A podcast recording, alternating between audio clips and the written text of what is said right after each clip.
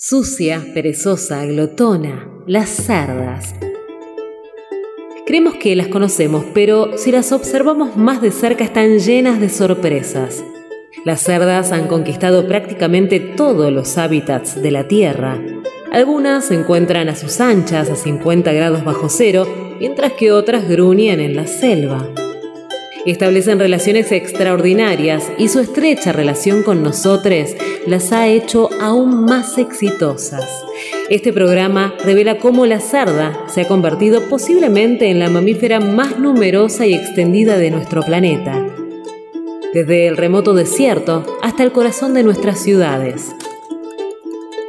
Vamos a descubrir juntos las numerosas habilidades que les ayudan a medrar en cualquier lugar este es un momento de gloria. Nunca más volverán a ver a las cerdas de la misma manera. Cerdas al aire. Cerdas al aire. En el jardín hay, por supuesto, variedad de hormigas y periódicamente detectamos con alegría un nuevo hormiguero. Allí plantamos una banderita colorada. Hemos notado que hay hormigas que se dirigen por grietas hacia algún lugar situado debajo de la casa, en los cimientos. Creemos que esto contribuye a ese derrumbe lento.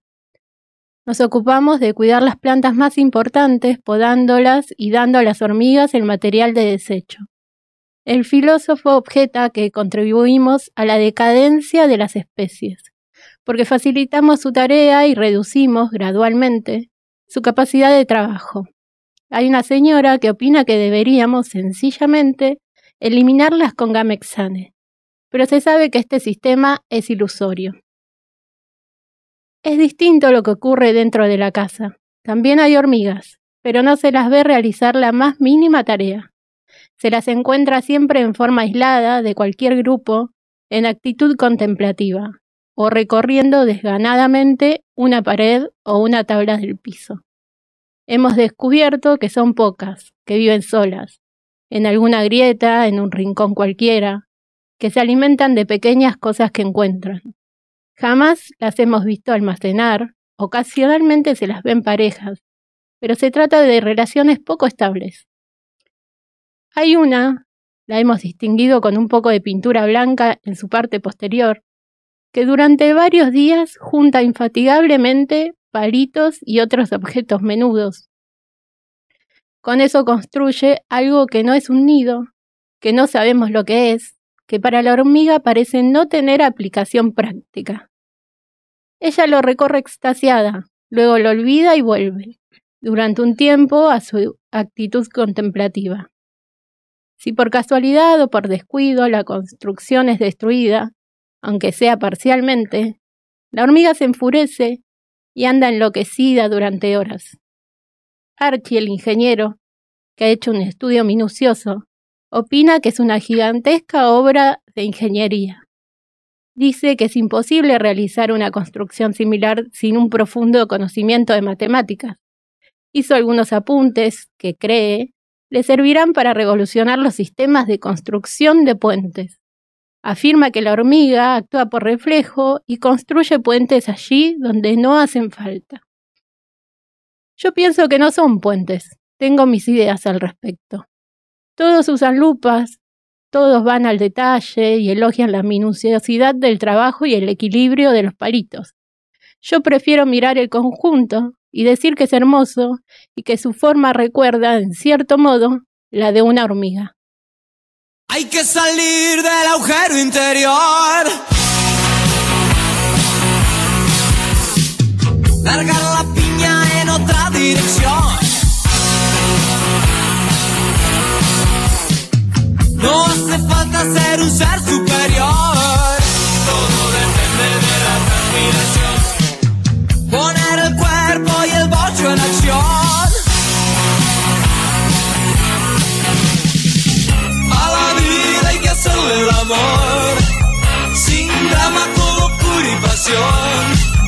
Jugar con imaginación, sin tener que pedir perdón.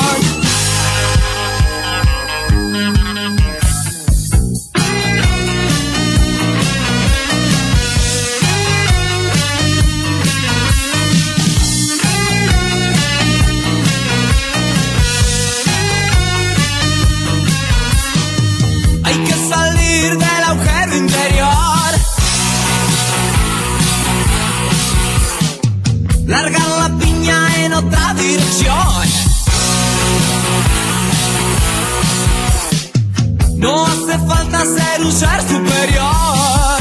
Todo depende de la transpiración. Poner el cuerpo y el bocho en acción. A la vida hay que hacerle el amor. Sin drama, con locura y pasión. Jugar con la imaginación. Sin tener que pedir perdón.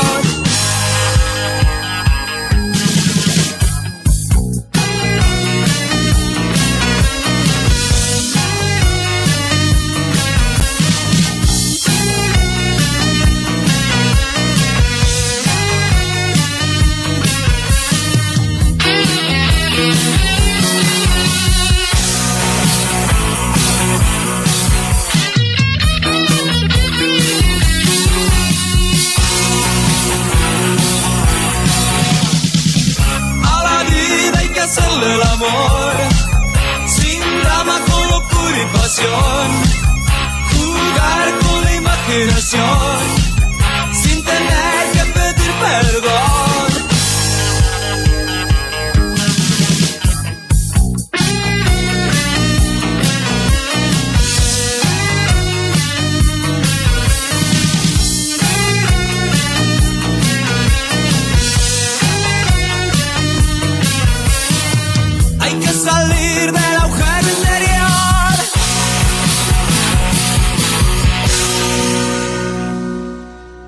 Charlas en la nebulosa. Buenas. ¿Qué tal? Me río. Buenas tardes, Mari, ¿cómo estás? Me río porque nos engancharon hablando de un tema que nada que ver. De Backstreet Boys. De Backstreet y. Boys. Bueno, Y la pregunta era: ¿quién era el que, el, el- el que había trabajado en. en qué era? Disney. En Disney. Pero en Disney hacía el que yo preguntaba Sí. cuál era. Sí. En Disney estaba dentro de un muñeco, era un empleado cualquiera. Ah, ok, no era Backstreet Boys en claro, Disney. tipo dentro de un Pluto. Claro. de- Eh, creo que sí, creo que fue Kevin. no Que es estoy el más alto de todos. Es el más alto. Sí, además es católico. Ese es el que es católico. Hay uno que es Ah, católico. No full. tengo tanta información. Mucha claramente. data. mu- hay mucho fanatismo de Backstreet Boy ¿Y acá los dentro otros de de este qué religión son? Eh, no, los otros más eh, así, eh, qué, qué sé yo, no sé, serán protestantes, por digo, por lo que son yanqui, ni idea igual Ah, el bueno. resto. Pero hay uno que es full católico, estaba en el coro de la iglesia, de ahí venía toda su, su pasión por el canto, ¿no? Ah, mira. Mira, todas las cosas que te viniste a enterar en sí, este bloque. la verdad que menos mal que vine. Bueno, bienvenidos, bienvenidas, bienvenides a todos y a todos que están del otro lado, ¿no? Sí, bueno, primero voy a decir ¿qué leí. Te Eh, robé el libro, sí. porque es muy lindo el libro. eh, leí un cuento de Mario Lebrero, Sí. escritor uruguayo, A ver, estamos tratando de encontrar el cuento que es este. que se llama Hormigas. Exactamente, hermoso. Eh, bueno, ya falleció en 2004 Mario Lebrero. Sí, y Pero un de era, cosas. sí, escritor, fotógrafo, librero, no podía ser- no ser librero, librero, eh, guionista de cómics, columnista, humorista, estuvo exiliado mucho tiempo de Uruguay, vivió en Buenos Aires, vivió en Santa Fe, Sí. vivió en un montón de lugares, pero bueno, eso era. Del libro Cuentos Completos. Y después lo linkeaste con un temón. Con un tema que, que, con el que arrancamos muy arriba. Sí, sí, de virus. Es un temón de virus. ¿Cómo se llama esa canción? No lo sabemos, ¿no? Es- Pero aquí tenés la grilla, me roba ¿Para la grilla y no leí lo que grilla y- está. Ay, ay, no te, ah, que no sabes cómo se llama. No, es muy difícil. el Hay nombre. que salir del agujero interior. Muy bien, muy bien. Un tema hermoso de Virus. Qué buena banda Virus, la verdad. No pierde vigencia nunca. Empezamos muy arriba, pero ahora venimos con las malas noticias. Sí. Falta una voz una acá. baja. Falta una voz. Hay una baja parcial, porque no es una baja Claro, definitiva. semi baja. Sí. La señorita Jessica Castaño, Que nos que no escucha se desde su apersonó. No, no vino a marcar tarjeta hoy. no, se le va a descontar el presentismo. Sí, sí, sí.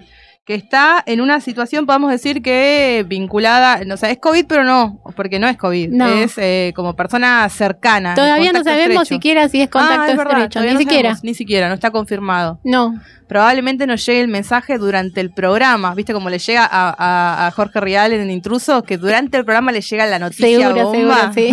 Decís, ¿cómo puede ser eso?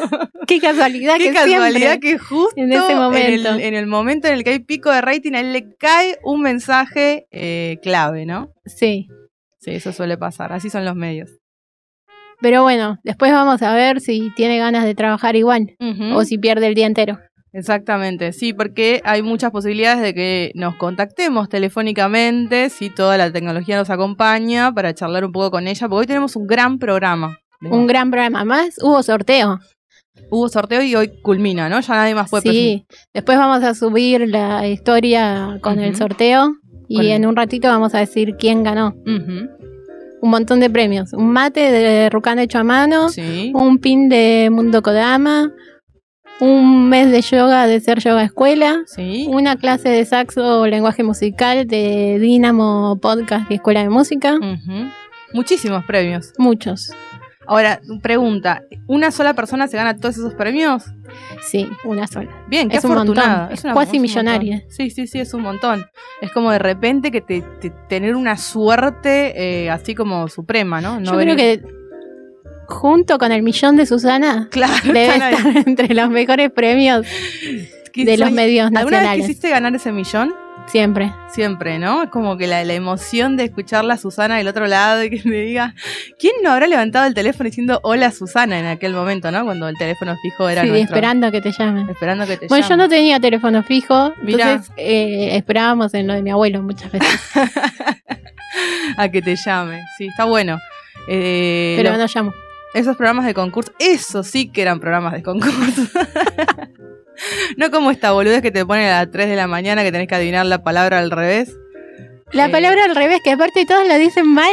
Es la más fácil del mundo. Sí, sí, sí. Qué casualidad que todos la dicen mal. Qué casualidad que toda la gente llama y no la saca, ¿no? Es, Claro. es increíble esos programas. Aparte me, me, me pone mal, me parece que me dan... Yo cuando me encuentro viendo ese programa de televisión siento que toco fondo. Yo pensé que no existían más igual. No, no sé si existen hace mil que no prendo a esa hora la tele, pero parece que sí, no tengo ni idea. Bueno, nos vamos a poner serias porque vos trajiste unas cosas. Sí, estoy Muy muy, importantes contenta, para contar. Muy contenta porque eh, nosotros con, con Cerdas veníamos siguiendo un poco lo que venía pasando con Chile y este fin de semana tuvimos ahí como noticias, novedades. Se eligió eh, la eh, constituyente que va a presidir la comisión que va a encabezar toda la reforma de la Constitución Nacional de Chile. Eh, y bueno, obviamente hay eh, muchísima hay muchísima conmoción eh, y se está mirando a Chile desde muchos países con, con la verdad que con mucho asombro, con mucho o sea, con la idea de poder aprender del proceso que viene Con llevando envidia. adelante. Sí, con envidia. Yo por lo menos con mucha envidia. Sí, tal cual, ¿no? Porque fue elegida, eh, digamos, presidenta de esta comisión, una, una, no solo una mujer, digamos, a partir de, de una, de una paridad de género que se estableció en todo este proceso, sino que además es una mujer originaria, ¿no? Es una mujer mapuche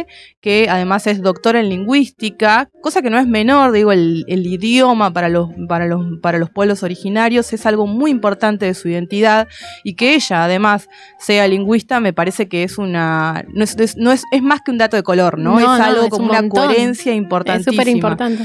Eh, y traje unos fragmentitos porque la verdad que cuando escuché, la escuché declarar ayer eh, en esa comisión, eh, en donde la mayoría de las personas de las que estaba rodeadas eran personas blancas, eh, la verdad que se me erizó la piel cuando la escuchaba y digo, quiero llevar esta alegría que tiene, eh, se llama ella, déjame que lo tengo anotado acá, esto me pasa por anotar sin orden, eh, Elisa La- Loncón.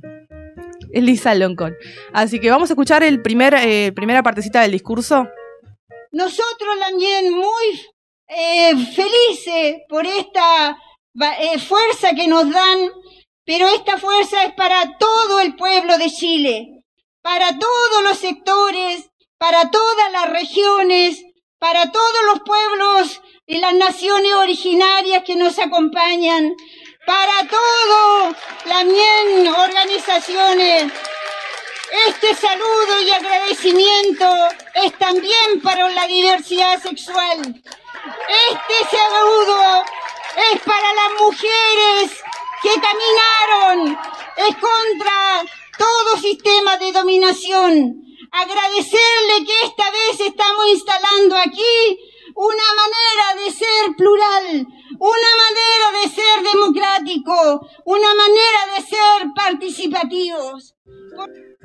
Ahí escuchamos a Elisa Loncón, ¿no? Ella es, eh, bueno, ahora fue elegida presidenta, les decía, de la Comisión Constituyente, eh, que va a redactar básicamente a ese nuevo Chile, ¿no? A mí me gusta que ella habla de que es muy conmovedor todo lo que dice, porque eh, habla desde un lugar, eh, yo creo que eh, de un sector profundamente excluido de la toma de decisiones, como es la, el sector de los pueblos originarios, ¿no? O sea, en un país como Chile que tiene una identidad muy fuerte desde los pueblos originarios, pero que le fue absolutamente negado siempre.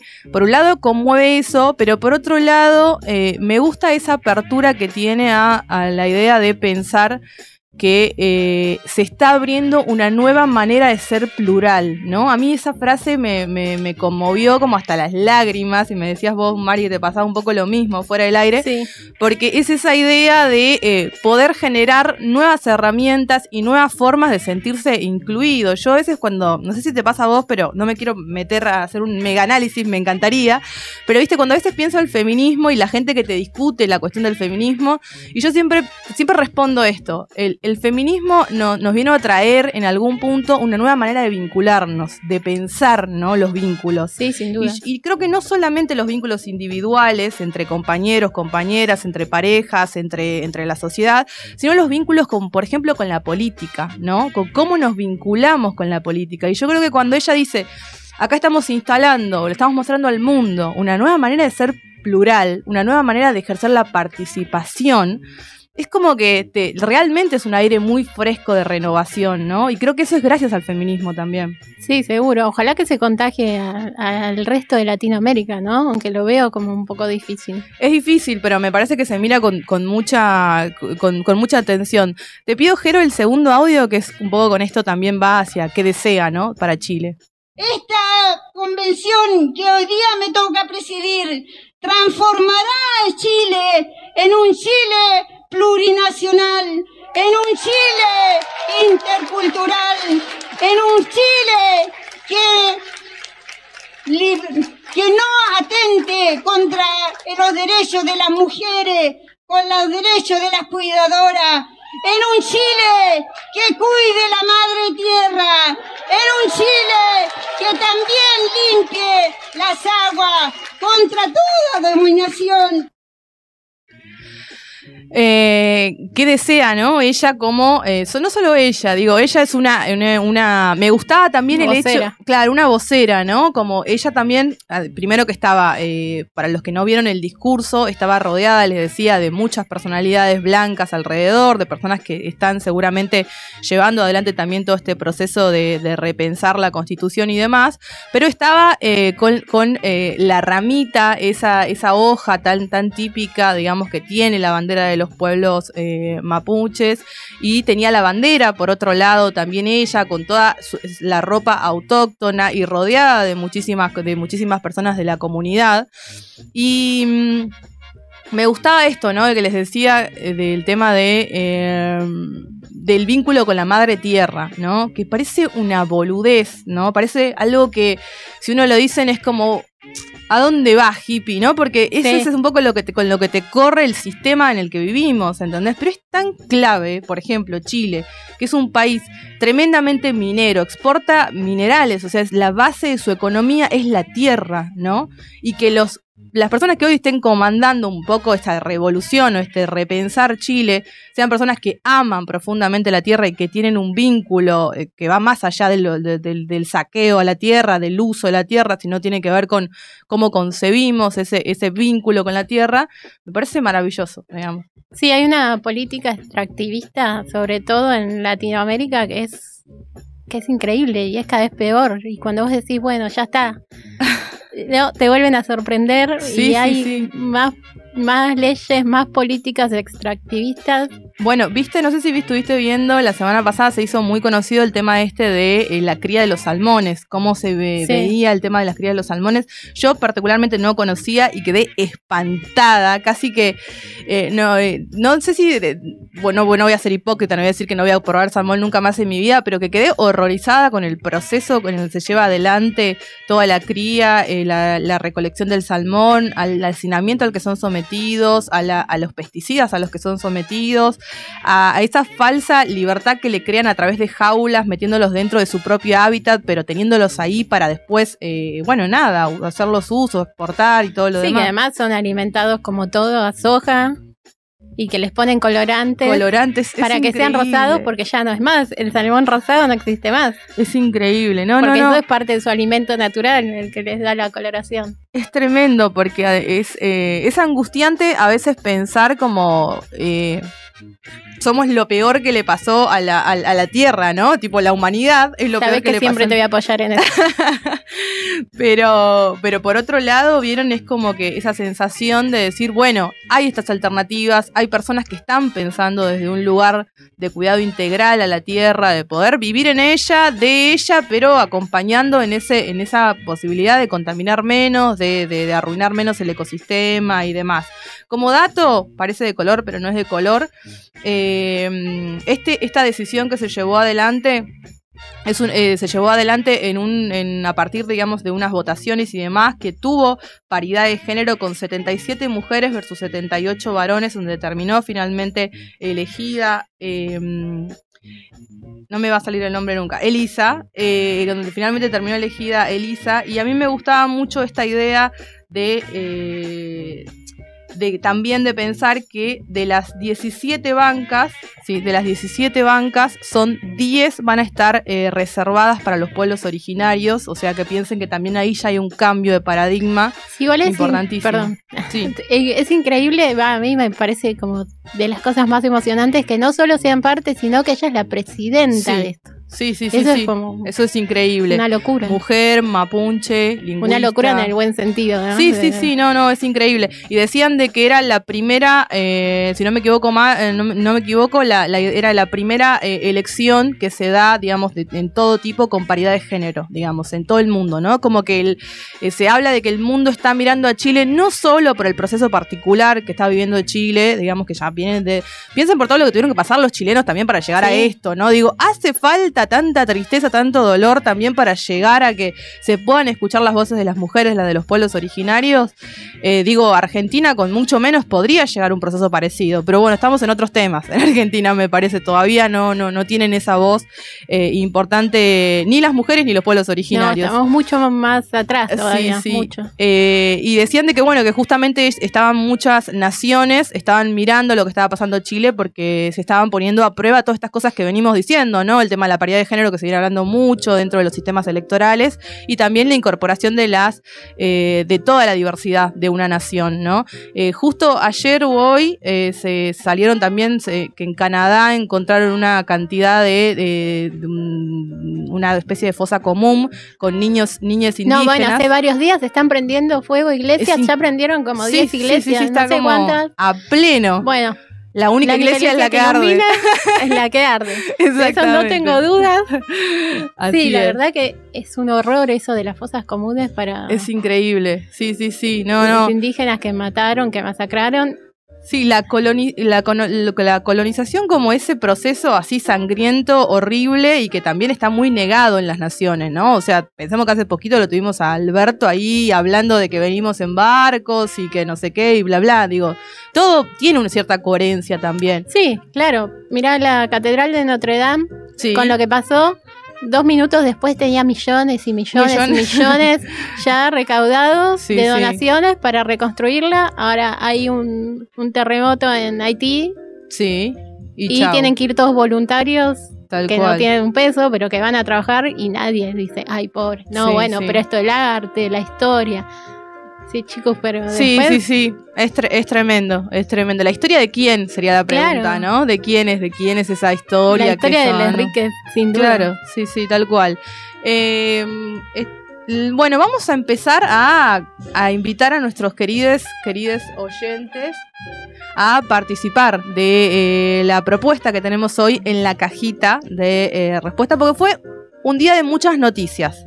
Mucha noticia. Fue un lunes Muchas, tuki, sí, tuki, tuki, tuki. Y una bastante triste. Una bastante además, triste, ¿no? dos bastante tristes. Tenemos dos decesos, hasta lo que voy contando. Uno es la mamá de Ricardo Ford, que en paz Se descanse, le cortó loco. toda la luz. Exactamente. Sí, que más allá de, de- de toda, de, de todo ese, ese meme maravilloso que nos dejó Ricardo junto con su familia, bueno, calculo que bueno, deben estar pasando por un momento triste. Y también eh, el, el pueblo musiquero despide hoy a eh, Rafaela Carrá, ¿no? Que murió así también. Yo no, ni siquiera sabía que estaba enferma eh, ni nada, pero bueno, 78 años tiene, bastante bien dentro de todo. Tenía, perdón. Rafaela Em, Carrá, aparte, alto ícono LGTB. Claro, tal cual, ¿no? revés, ¿no? ¿Quién no ha bailado ese 0343? ¿Quién no ha bailado esa canción, no? ¿Quién? Pará porque tengo datos de Rafaela A ver, Carrá que tenés te datos. quiero contar. Bien, me gusta. Contadme. ¿Los tenés ahora o no? Sí. Estaba queriendo generar un poco de intriga. De, de suspenso. Le cantó al disfrute sexual Bien. femenino, a la masturbación, a la homosexualidad y hasta el sadoqui- sadomasoquismo. Bien. Eh, la censuraron el Vaticano en el 71 porque su canción Tuca Tuca tenía una coreografía demasiado sensual y toquetona. Y bueno, obvio que le salió mal porque fue alto gitazo. Claro, gitazo total, sí. Para hacer bien el amor hay que venir al sur. Yo quiero que sepan que me vine al sur y no me está pasando. Ni siquiera podría categorizarlo como bien. Bueno, y Eh, la igual le tengo fe, eh, voy, voy- le voy a dar tiempo todavía. La primera mujer que enseñó el ombligo en la TV pública. Mira vos, osada. Y ni hablar momento. que fue la eh, que creó el programa que después Susana Jiménez se robó, ¿no? Y que le dio nombre al Haceme el corte de Rafael Acarrá, al mejor corte de pelo que existe en la historia y que vos, Mari, estás homenajeando con Estoy este homenajeando, por eso me lo hice. El corte que no es Carré, sino es Carrá, ¿no? No, sabemos Ojo. si, si me lo hice por ella o si ella se murió cuando vio mi corte de pelo y dijo, no, por Dios. Bueno, gran, gran corte de pelo bueno, ese. voy a Sí. decir la consigna Dale, para contanos. que nos digan, para que nos respondan en Instagram o por teléfono. Cosas, comidas, personas italianas que le hicieron bien a la humanidad. Muy bien. La italianidad como parte de, de- de lo bueno, ¿no? Está buenísimo. Ahora, yo no voy a permitir, bueno, pará, eh, que vengan a decir yo soy italiana.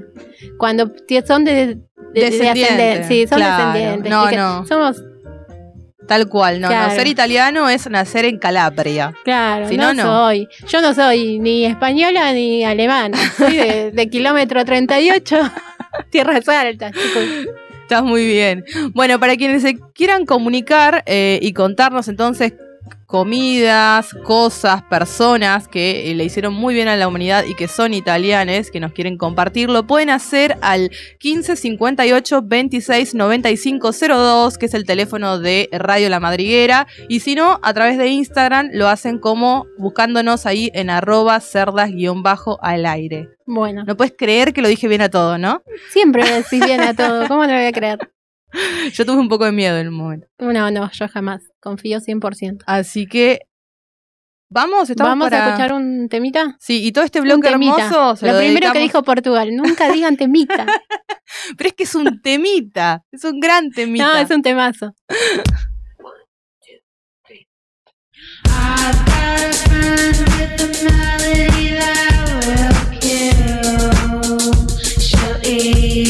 You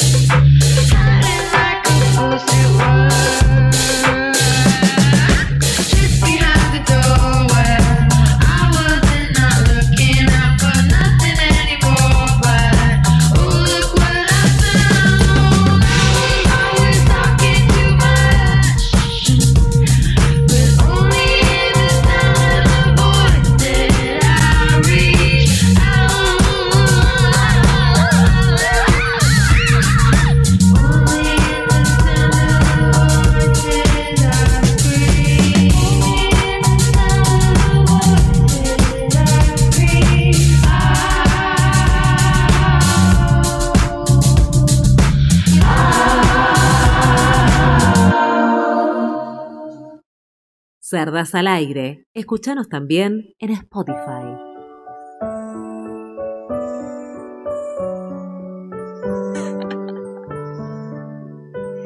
Necesitamos orden. Orden, esto es un descontrol acá, Mal. fuera de fuera del aire. Eh, bueno, por suerte va a venir. La voz del, de, de- de la conciencia, ¿no? Que baja de los cielos. Rarísimo todo. Rarísimo, sí, sí. Bueno, para hacerle honor a la voz de la conciencia que baja de los cielos, vamos a decir que ya hay personas que están respondiendo a la cajita de preguntas. Y Hay mucha gente hay participando. muchas, ¿eh? Vamos Sí, a decir algunas de las respuestas, pocas, porque no sé, no sabemos cuántas tenemos que decir porque lo hace siempre. No, lo hace siempre Jess, entonces como lo hace siempre Jess, estamos improvisando totalmente este momento. Tenemos a Luca Prodan que se repite. A Luca Prodan, sí, gran orgullo de la italianidad. ¿Sabes qué?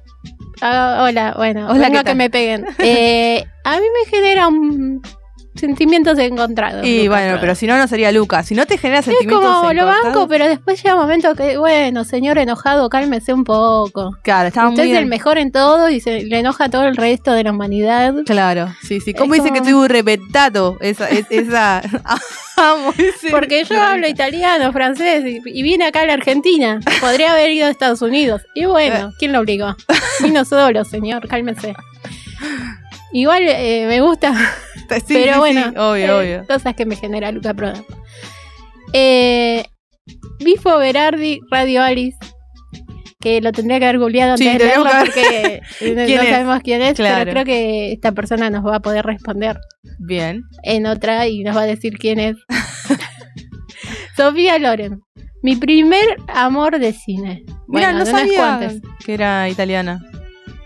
Estamos quedando muy Está mal. muy ¿Vos? mal, ¿no? Eso muy es como, mal. ¿y de dónde iba a ser Sofía Loren? Y no sé, qué sé yo. La conozco de nombre, tampoco es que la... Posta, nunca viste Sí. una peli. No, seguro que vi algo, pero sabes que soy re mala con las actrices y los actores. Perdón, perdón, gremio de actrices y actores, pero soy pésima recordando, uniendo caras y nombres en ese juego pierdo. Tipo, vos me pones una cara de Brad Pitt y de Leonardo DiCaprio y yo los confundo. Igual no puedo creer que alguien no sepa cuál es la cara de Sofía Loren. Ahora la sé, mira, ahora que la googleé la sé. bueno, está bien, rarísimo todo lo que está pasando en este lugar. Y bueno, se repite, que no falte Luca Proda. ¿Nadie, nadie dice comida, chicos? Viene después ¿Hay la algo comida. mejor que la comida italiana? ¿Viene algo de la comida? Vienen, vienen, pero los vamos a dejar. Bueno, vamos a dejarlo para más Todo adelante. el público con una intriga. Perfecto, me gusta. ¿Habrá alguien del otro lado del teléfono? Yo espero que sí. Pero vamos a ver primero, vamos a presentarla como corresponde. Cerdas, nerdas, internautas.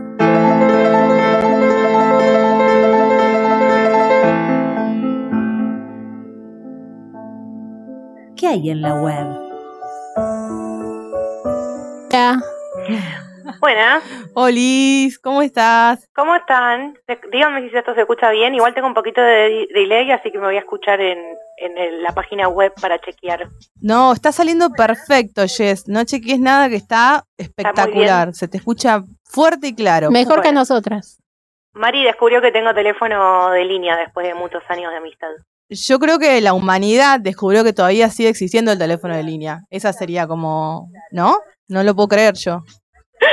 Todavía existe. Todavía existe, es increíble. Y, y sirve. Viste que hay como una cosa de no sabes si vas a levantar, vas a encontrar a alguien ahí o Me va a ser como náufrago que no encontrás nada. Yo quiero hacer algo que siento, me, me hace sentir como re importante en los medios. Ujú. Eh, Jess, ¿podrás bajar la radio de fondo? La ¿Podrás tengo, bajarle la tengo baja, la tengo baja. Bien, perfecto. Porque yo la escuchaba ahí y era como, Porque chequeé, chequeé, chequeé claro, sonido. no hacía interferencia. Hubiera estado bien porque era como, wow, Claro. mamá, llegué. Sí, sí, ¿A sí, dónde? sí. A ningún lado. No, no puedo no chequear cómo está saliendo, vos me entendés. Sí, sí, lo sé, lo sé. ¿Cómo estás, Jess? Bien, me estoy dando cuenta de que falta un poquito de orden en esa mesa, evidentemente, porque Es un no soy yo. El- No, sa- no saben si leer la, la, la, la cajita, no leer la cajita, cuántos leen, no googlean, las voy a echar. Un desastre, ¿no? Además, yo diré que no sé quién es Sofía Lorenz. En los cortes estamos hablando de cualquier cosa, o sea, que llega a salir un pedacito, filtrarse algo de lo que se, hablamos en los cortes, estamos eh, despedidas. Están despedidas. Sí, menos mal que no escucho los cortes. ¿Y qué nos, qué nos vas a contar? Bueno, Aunque no viniste a trabajar, ¿no? Como no fui a trabajar, estoy bien. Quiero mandarle un mensaje a mi papá que se acaba de enterar de todo por el programa, porque nunca le escribí. Ah, bien, buena onda. Estoy bien, papá. Queremos llevar calma a ese hogar de que Jess está bien. Me sentí muy mal porque me mandó un mensaje preguntándome qué me pasó. Nada, no me pasó nada. Estamos esperando un hisopado, pero es. Pero ni siquiera tuyo. Ni siquiera mío, y es re preventivo. O sea, en estas situaciones se genera esto de, bueno, por las dudas me guardo. Está muy bien. Así que estoy en esa. Pero estuve trabajando para usted. Pes. Como corresponde. Así que tenemos nerdas. Pese a todo, estoy acá sentada cumpliendo con mi deber de mujer argentina. ¿Y de qué nos vas a hablar? Vamos a hablar un poco de información. Vamos a hablar de información, pero como siempre le corresponde a este programa, vamos a hablar de perspectiva de género también. Existe desde el 2015 eh, la Agenda 2030 de la ONU, que es la Agenda sobre el Desarrollo Sustentable o Sostenible, depende de cómo se traduzca, eh, que se desarrolló como una oportunidad para que los países y las sociedades inicien un camino de mejorar la vida de todas las personas, teniendo en cuenta algunos ejes básicos como el crecimiento económico, la inclusión social y la protección del medio ambiente. Estos eh, objetivos son 17 que tienen a su vez metas. Y en particular vamos a hablar en este caso de la igualdad de género. ¿Por qué? Porque está desarrollada, está eh, relacionada con la información, con el consumo de la información. Por ejemplo, una de las metas es mejorar el uso de la tecnología instrumental y en particular la tecnología de la información y las comunicaciones para promover el empoderamiento de las mujeres. ¿A dónde estoy yendo? Se preguntan ustedes, ya lo sé. El consumo de la información, en particular a través de las redes sociales o de las páginas web, siempre están ligadas a la bajada de línea que tenga ese medio informativo y en esto yo sé que Beth me va a acompañar. Absolutamente. Absolutamente. Alves. Entonces, no es solamente la información, porque el hecho, el dato, el suceso, te lo pueden reportar un montón de portales. El tema es desde qué perspectiva se está informando. Y a esta altura del partido ya sabemos que la perspectiva de género es transversal, o sea, no es solamente porque hablamos de feminismo, sino que al compartir información, al hacer circular noticias, lo podemos hacer desde una perspectiva de género o no, independientemente de lo que hablemos. En algunos casos es más evidente, ¿no? Por ejemplo, cuando hablamos de eh, los femicidios, de los casos de acoso, de, cuestiones más relacionadas con la cuestión de género. Pero aunque el tema en sí de la noticia no sea el género, la perspectiva de género sí debe estar presente en los medios de comunicación. Entonces, lo que traigo para este Nerda son algunos portales y plataformas, eh, mayormente de Argentina y América Latina, que tienen perspectiva de género, que son informativos, que nos cuentan noticias, pero que lo hacen desde una perspectiva de género. ¿Les interesa? Me reinteresa, Jess, y sobre todo esto de, de desmitificar un poco que cuando hablan de perspectiva de género no es que hablan de noticias sobre mujeres, ¿no? Claro. Porque hay como esa idea general de que uh, perspectiva de género es hablar de mujeres. No, es incluir la mirada de género, de, de pensar las desigualdades, pensar un montón de cosas que atraviesan a la mirada de género, el sesgo de género, para poder leer también lo que uno consume, ¿no? Que es, es también lo interesante. Claro, totalmente. Después vamos a ver algunos otros ejemplos también que circulan en usuarios de Instagram, por ejemplo, cuestiones así que se me vienen a la mente. Uno de los portales es eh, Afroféminas. Afroféminas, como se imaginarán, es un medio de comunicación eh, en español eh, que tiene una mirada antirracista y que proviene del feminismo negro y son una organización de mujeres afrodescendientes que eh, están a lo largo de Europa y de América. Entonces, el objetivo que tienen es darle voz a la mujer negra de habla hispana y representarla también en los medios de comunicación. Y sí tienen como acá un público objetivo, ¿no? Como que las mujeres negras de habla hispana son el público objetivo de este medio de comunicación. Sin embargo, a lo largo del tiempo se transformaron en una, organización que influye en, en el feminismo, en los feminismos. Eh, actualmente está compuesto el equipo por 50 mujeres que se distribuyen entre España, México, Colombia, Argentina, Puerto Rico, Chile, Ecuador, República Dominicana, Costa Rica, Uruguay y Cuba. Eh, la página es afrofeminas.com. Me interesó también que, por ejemplo, dan charlas y talleres. Perdón, Jess. Dale. Argentina, ¿no? O me, o me lo salteé cuando dijiste los países. Eh, sí, lo dije. ¿Para qué lo estoy Ah, perdón. de, de la, de la página y quiero leerlo textual. Pero me parece que sí. ¿Para qué lo estoy cargando? Sí, Argentina está. México, Ah. Colombia, Argentina. Perdón, perdón. No hay problema. Bueno, eh, me, me pareció significativo. Ahí tienen en, en la página web las pestañas de, de las cosas que, que hacen más allá del, del proyecto editorial, digamos. También dan charlas y talleres y, y muestran como que la dinámica de las charlas de las charlas tienen que ver con eh, obviamente lo interseccional desde una visión afrofeminista eh, y que se hace no desde un lugar académico sino de las vivencias Eh, la verdad es que no no lo veo muy probable habría que averiguar pero me interesaría como saber un poco más de qué son estas charlas y talleres desde esta perspectiva eh, feminista y del feminismo negro no me pareció excelente. Afrofeminas.com es la página. Después tenemos Revista Furias. Es una revista digital autogestiva que trabaja desde la perspectiva feminista desde el año 2010, que genera también bueno esta integración de las voces del feminismo con organizaciones LGBTIQ que eh, dan voz, digamos, a eh, niñas, mujeres, lesbianas, trans, para generar una, una comunicación plural y que en el sitio web dice que entienden la comunicación como un derecho humano. Eh, est- estas que estoy nombrando están chequeadas que están activas, así que si quieren entrar a la página van a ver que tienen noticias publicadas en estos días, fines de junio, principios de julio, hay, hay publicaciones en sus páginas y también tienen eh, redes sociales linkeadas para poder leer. Eh, ¿Podemos compartir después todas esas? Bueno, yo digo que sí, después no lo hago, pero lo voy a seguir diciendo que sí. Bueno, está bien, me, me, me sirve. me sirve. Me sirve que me digas que sí. Mentime que me gusta. Sí, Sí. lo vamos a hacer. Em, también lo que hay acá es una transversalidad con respecto a, a la región, ¿no? Esto, digamos, bueno, favorable que trajo la globalización, de que la información ya no sea solamente la local, sino que desde Argentina podemos hablar de lo que está pasando en Chile, como abrió Ivette, o desde Chile lo que pasa en Colombia, como este concepto también de, de, de región latinoamericana y no solamente que estemos hablando de lo que pasa en, en un país desde la visión de nuestro país.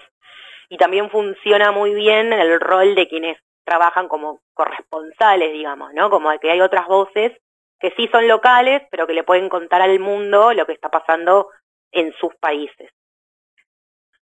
Después tenemos de Argentina, dos portales que yo particularmente leo bastante. Uno es Economía Feminista, y ahí tenemos un equipo eh, liderado por Candelaria Boto, que es eh, economista y que está muy activa en, en redes, ¿no? Usa mucho Instagram para hacer difusión de los temas y también va eh, como mm, eh, colaboradora a, a programas de televisión, programas de radio, Agostina Mileo, que en, en Instagram es la Barbie científica, eh, mucha actividad hecha en, en proyectos eh, plasmados en, en la realidad, eh, como la campaña Men- Menstruación, eh, que analiza cómo la menstruación es un factor de, desigua- de desigualdad económica también eh, en esto de, de las brechas de género. Eh, Economía Feminista es una organización que nació en el 2015, eh, que se basa en la difusión de datos y de contenidos académicos de producción ori- original orientada a todo público. Con el paso del tiempo han sumado cuantitativamente muchos datos para compartir, han podido hacer esto, eh, gráficos, infografías, mapas, y es toda información que está en el sitio web eh, también tienen eh, activismo, tienen recursos que se pueden descargar, dan talleres y charlas. Bueno, y particularmente hablan de esto, ¿no? De las brechas de género en las cuestiones de la economía. De economía feminista hemos hablado varias veces acá. Sí. Hem- hemos, Hemos hemos hablado- información. Sí, sí, sí, hemos, y además eh, a mí a mí me, lo que me gusta también de Economía Feminista que vos decís, mira, es un portal creado en el 2015, Sí, que es hace re poco, digo, no me quiero hacer la, la, la, la generación de que todo les parece rápido y que 2015 no, fue... pero es poco. Pero es realmente poco y, se, y cómo se ve que por ahí estos portales o estos espacios vinieron a, a- a suplir una necesidad absolutamente urgente de pensar eh, lo feminista desde la economía, ¿no? Que es también es una...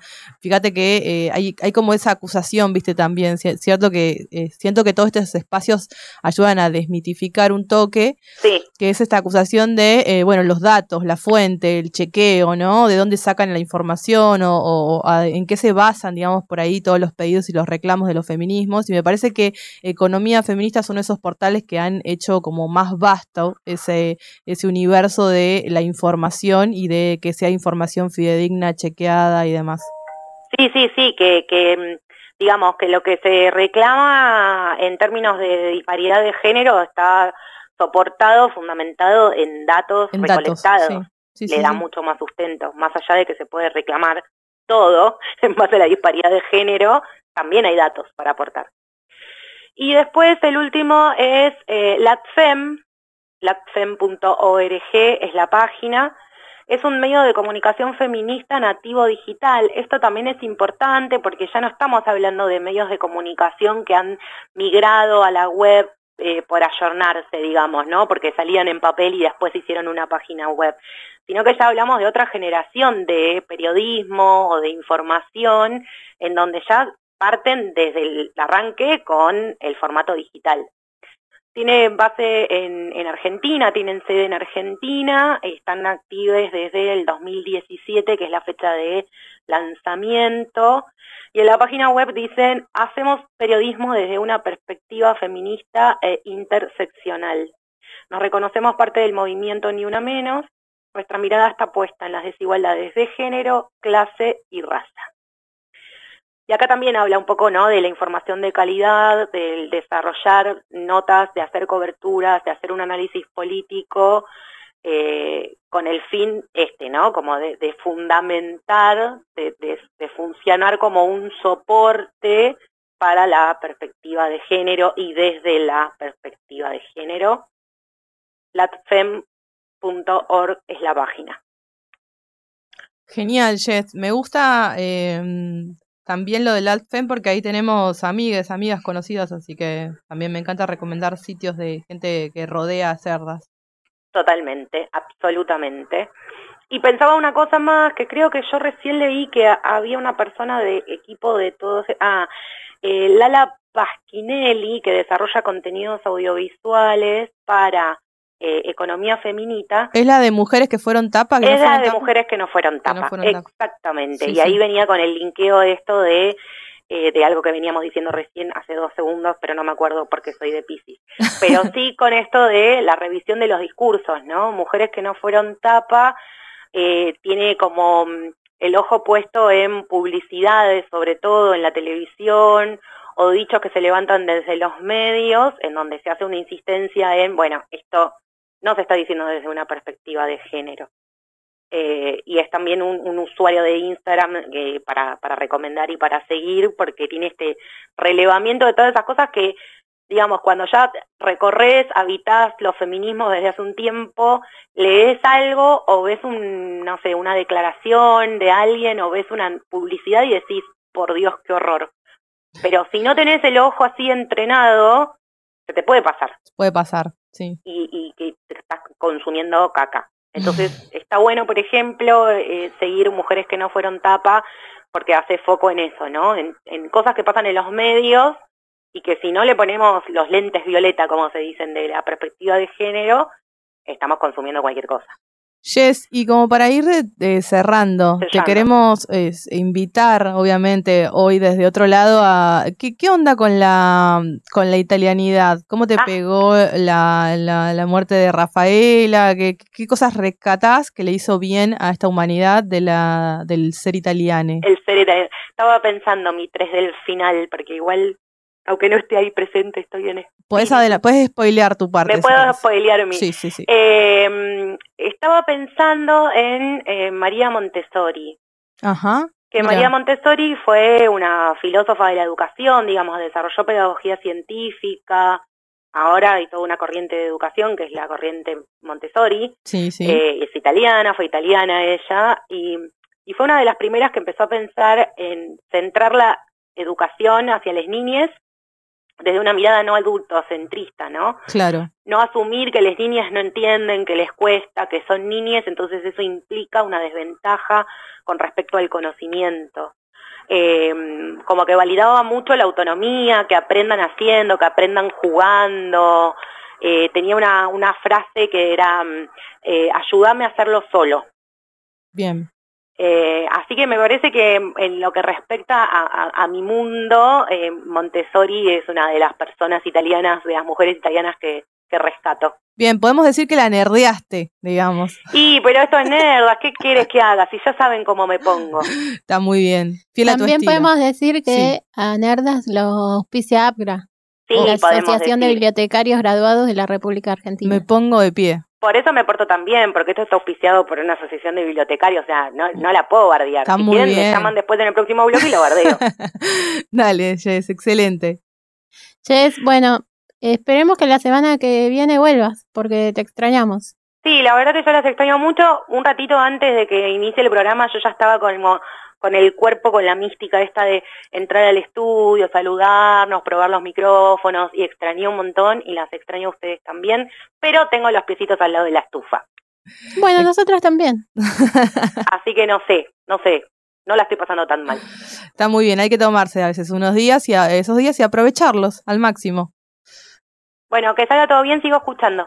Bueno, Gracias, dale, escucha este tema que te va a encantar. ¿Es para mí? Es para Dale. vos.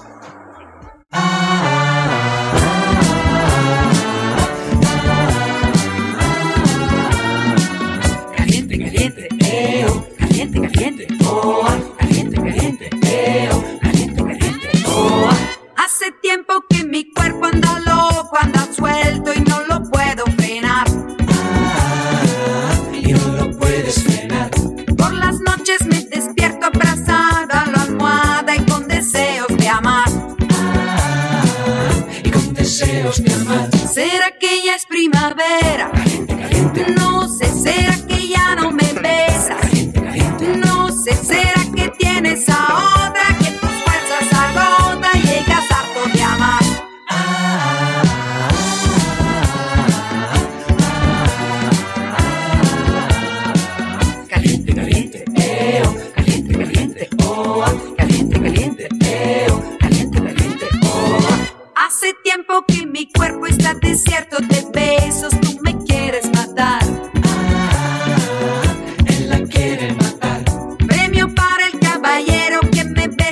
primero no se arrepentirá. ¿Será que ya es primavera? No sé, ¿será que ya no me besas? No sé, ¿será que tienes a otra que tus fuerzas agota y llegas harto de amar? ¿Será que ya es primavera?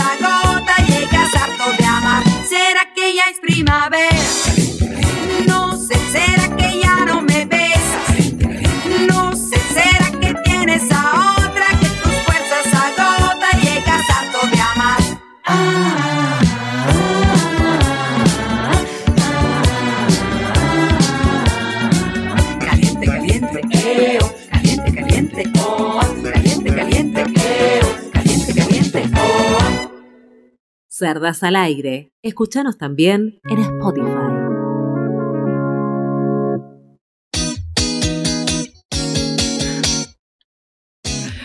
Seguimos en Cerdas al aire, qué lindo.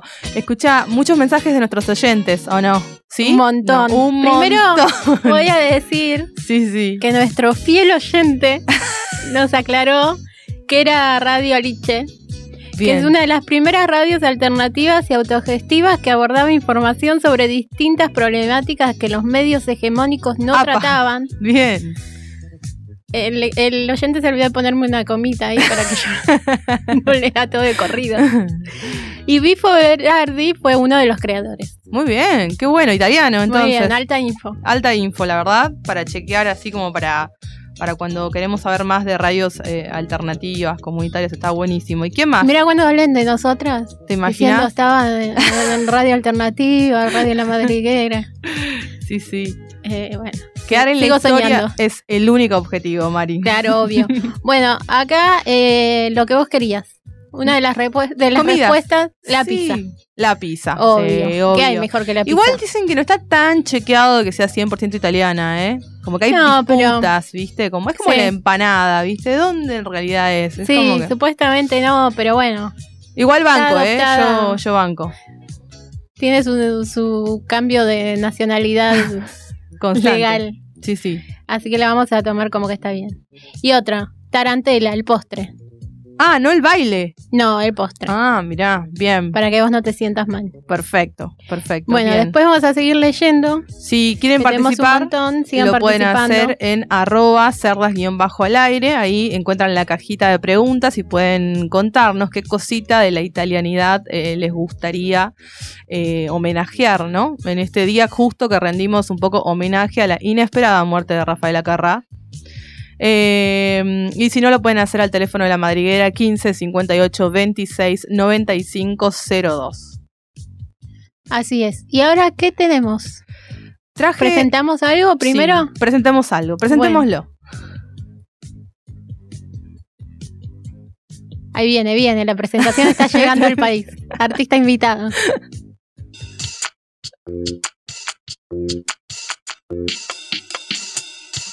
El femiscopio.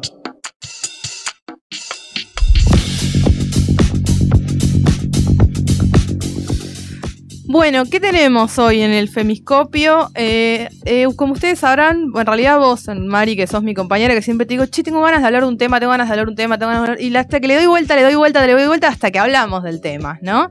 Eh, las semanas, hace un par de semanas, si no me equivoco, una, dos, fue el Día del Orgullo y un montón de empresas eh, salieron un poco con una perspectiva Pride ahí a eh, hablar sobre el tema del orgullo, la diversidad y demás. Eh, y yo tenía ganas de charlar con alguien que esté ahí involucrado un poco desde el estudio, desde las capacitaciones, desde el conocimiento sobre el tema de la diversidad y las empresas. Eh, y me encontré con el trabajo que hace Edith Pechi. Ella es licenciada en Relaciones del Trabajo e integra IDEA, que es un instituto para el desarrollo empresarial de la Argentina y que tiene un especial enfoque eh, en el marco de un programa que seguramente ya nos va a contar, que habla un poco de la diversidad y la inclusión, eh, generando actividades para empresas y para pymes. Eh, bienvenida, Edith. Buenas tardes, gracias por atendernos. Hola, buenas tardes, ¿me escuchan bien? ¿Cómo estás? Acá Mari, mi compañera, y yo, Betania, te saludamos. Hola, ¿cómo estás? Hola Mari, hola Betania. Ahí va.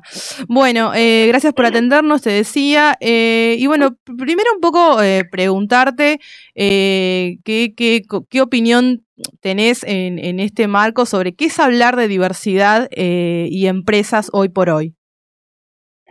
Bueno, primero eh, comentarte un poco cómo, cómo es el formato. IDEA es el Instituto de Desarrollo Empresario Argentino y lo que los componemos somos eh, empresarios, tanto pymes como personas que pertenecen a grandes empresas. Y dentro del grupo de IDEA hay distintos comités, es IDEA PYME e IDEA Diversidad y otras redes eh, más. Y yo como parte activa, digamos, en el, en el comité de IDEA PYME y por el rol de PYME también trabajo fuertemente en diversidad. Lo interesante o lo importante de esto es que, digamos, esto es una red donde distintas personas que ocupamos distintos roles en empresas trabajamos eh, con, con- entre profesionales compartiendo buenas prácticas y trabajando viendo cuáles son las, las mejores perspectivas para poder eh, como quien diría, darle una vuelta a, a las problemáticas que se presentan día a día, tanto en el mundo de las empresas como en el mundo laboral, eh, independientemente de que, bueno, obviamente hay muchas de esas que atraviesan el mundo laboral para pasar al mundo particular. Claro, Eh, Edith. La realidad es, sí, sí, te, te- perdón, te, se- se- no sé, ¿te paro ahí o querías agregar algo más respecto a esto?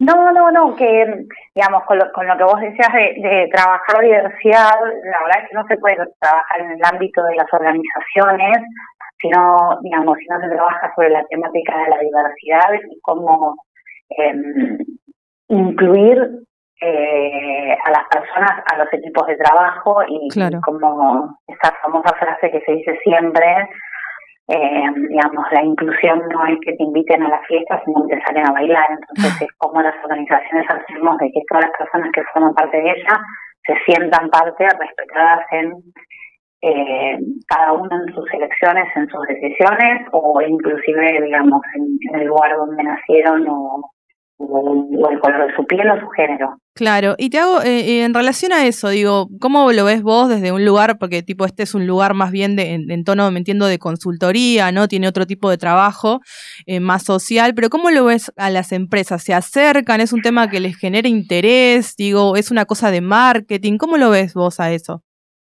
No, no, no es no es un tema de consultoría. Eh. Mira que los que, o sea, yo soy CEO de una empresa, eh, una pyme, que trabajamos 17 personas y todos los que trabajamos acá activamente, en realidad no es lo que hacemos consultoría, sino que justamente trabajamos buscando generar conocimiento, generando buenas prácticas, compartiendo buenas prácticas.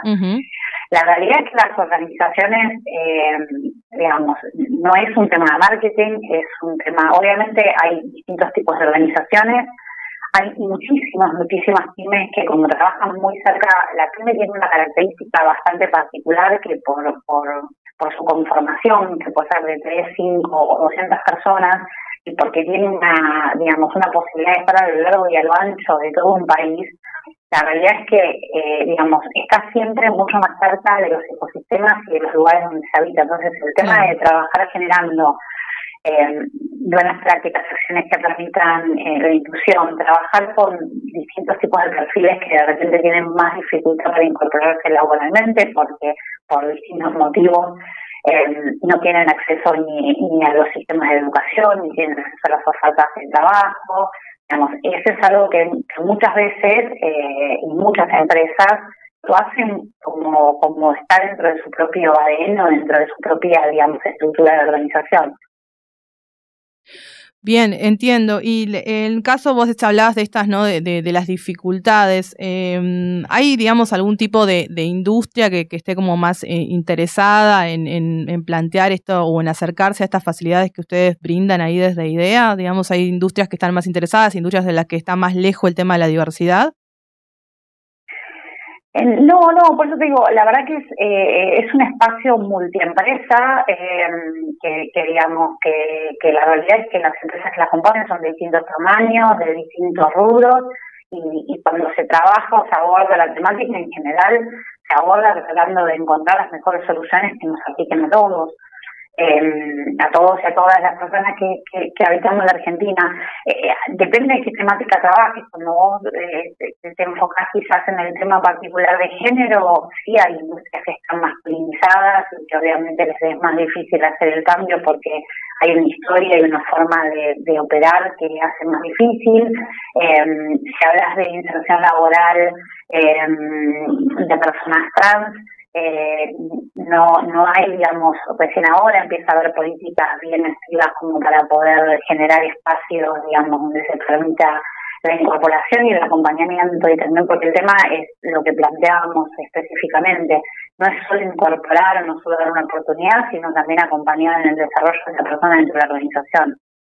Claro, tal cual, ¿no? Yo te, te lo pregunto por ahí desde, el desconocimiento, ¿no? Total, se me, se me daba la sensación de que cuando, viste, hablamos por ahí de, de los estereotipos y de ese tipo de cosas, qué sé yo, pensar que quizás, eh, no sé, por ahí empresas o industrias que están más ligadas a la salud pueden llegar a tener ciertos estereotipos frente a alguna empresa o una industria que esté ligada a la construcción, por ejemplo, ¿no? Como grandes rubros que están por ahí muy estereotipados entre las mujeres tareas de cuidado y varones tareas como más de fuerza, ¿no?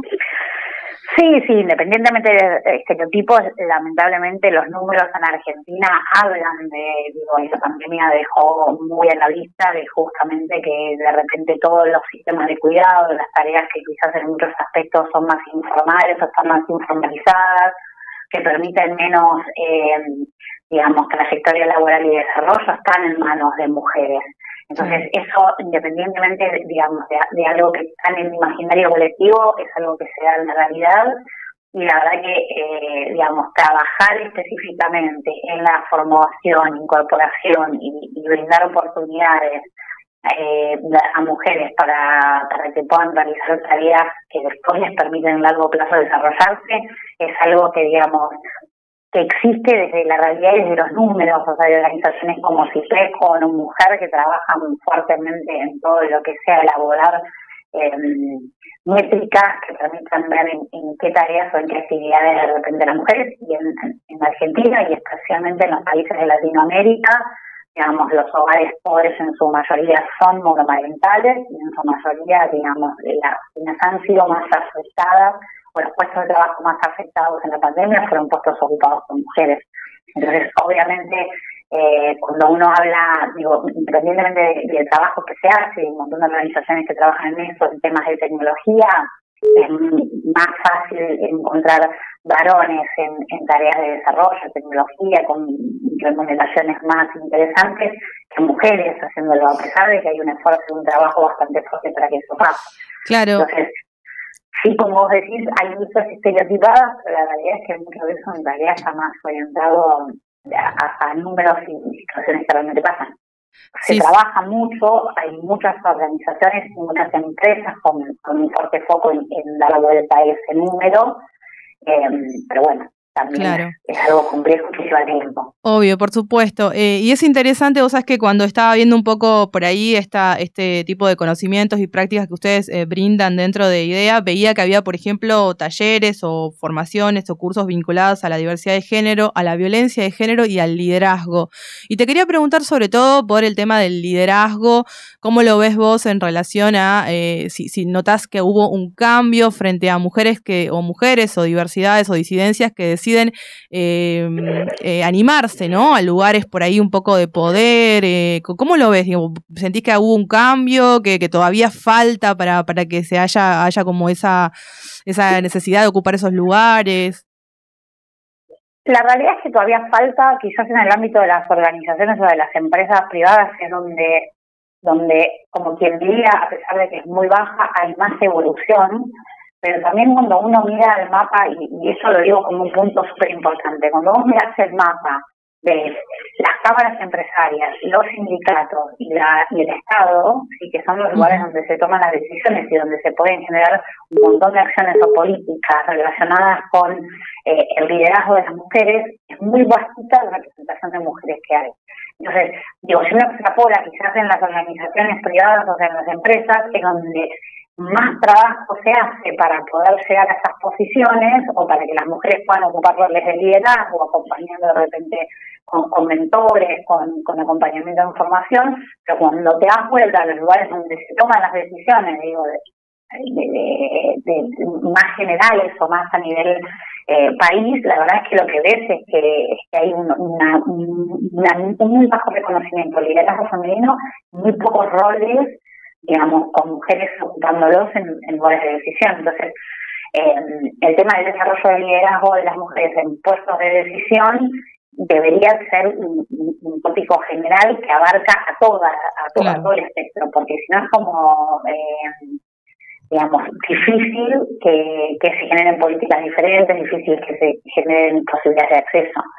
Eh, en las organizaciones, en términos generales las empresas, hay todavía un gran camino por recorrer, no es que no, no, no existe, hay trabas, digamos, lamentables que no tienen que ver con las propias capacidades de la mujer, pero de repente con el momento donde la mujer eh, de- decide la maternidad, con el tema de sistemas de cuidado, con el tema de quién es, eh, digamos, eh, y otra vez estos son números que no, no, no, no son ideas, sino un número bien concreto acerca de el rol de la mujer en, los sistemas de cuidado y que, que cuando hay que, que, que, digamos, recibir quién no hay una corresponsabilidad entre varón y mujer en el hogar.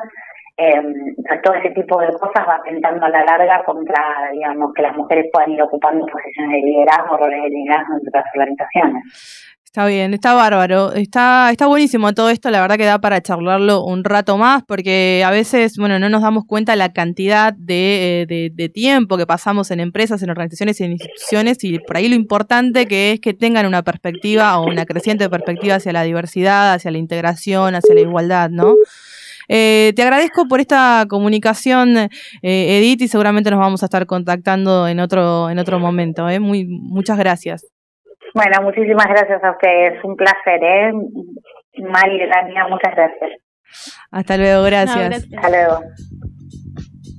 Eh, bueno, muchas cosas para pensar sobre esto, ¿no? Diversidad y empresas y qué, qué interesante que empecemos a, a abrir ese camino y a empezar a ver qué, qué hay en relación con de eso de los lugares en los que trabajamos, sobre todo, ¿no? Para quienes trabajamos en instituciones privadas y demás. ¿Vamos con alguna canción, Mari? Bueno, vamos. ¿Con qué vamos? Vamos a escuchar a Barbie Recanati, algo que subió en esta semana lo subió a YouTube. Estrenito.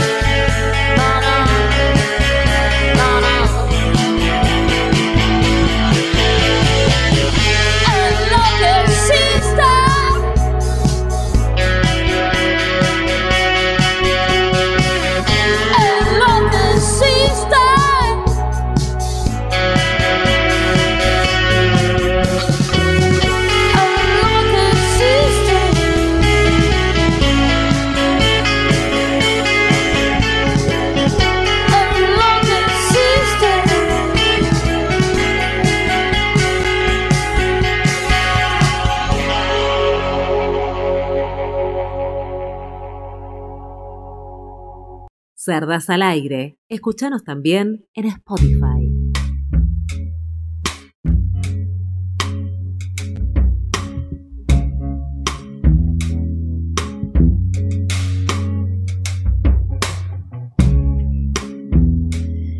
Bueno, acá como que hay cada vez más bajas, me van dejando cada vez más sola.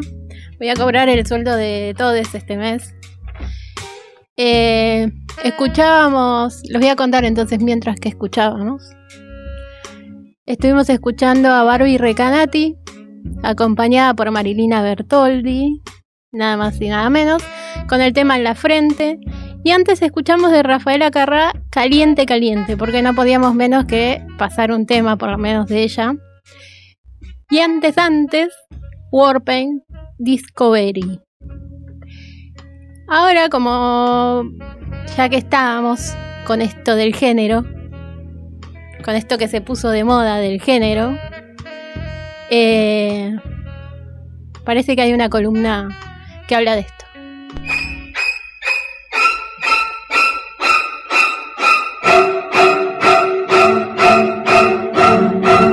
Escoliosis Pop. La columna retorcida de la cultura pop.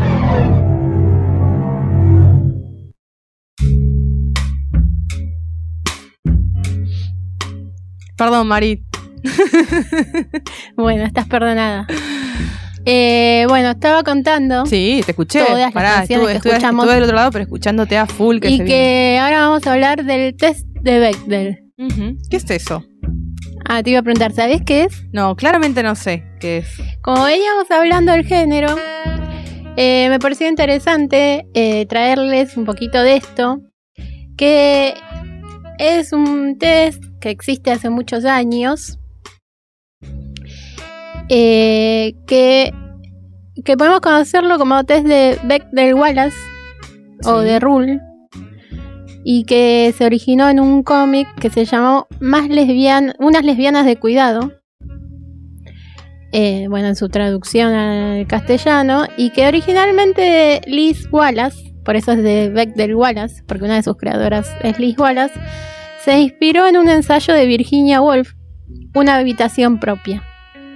¿De qué se trata este test? Es. eh, habla sobre. No, no exactamente, pero un poco para ir eh, eh, viendo la paridad de género en las películas.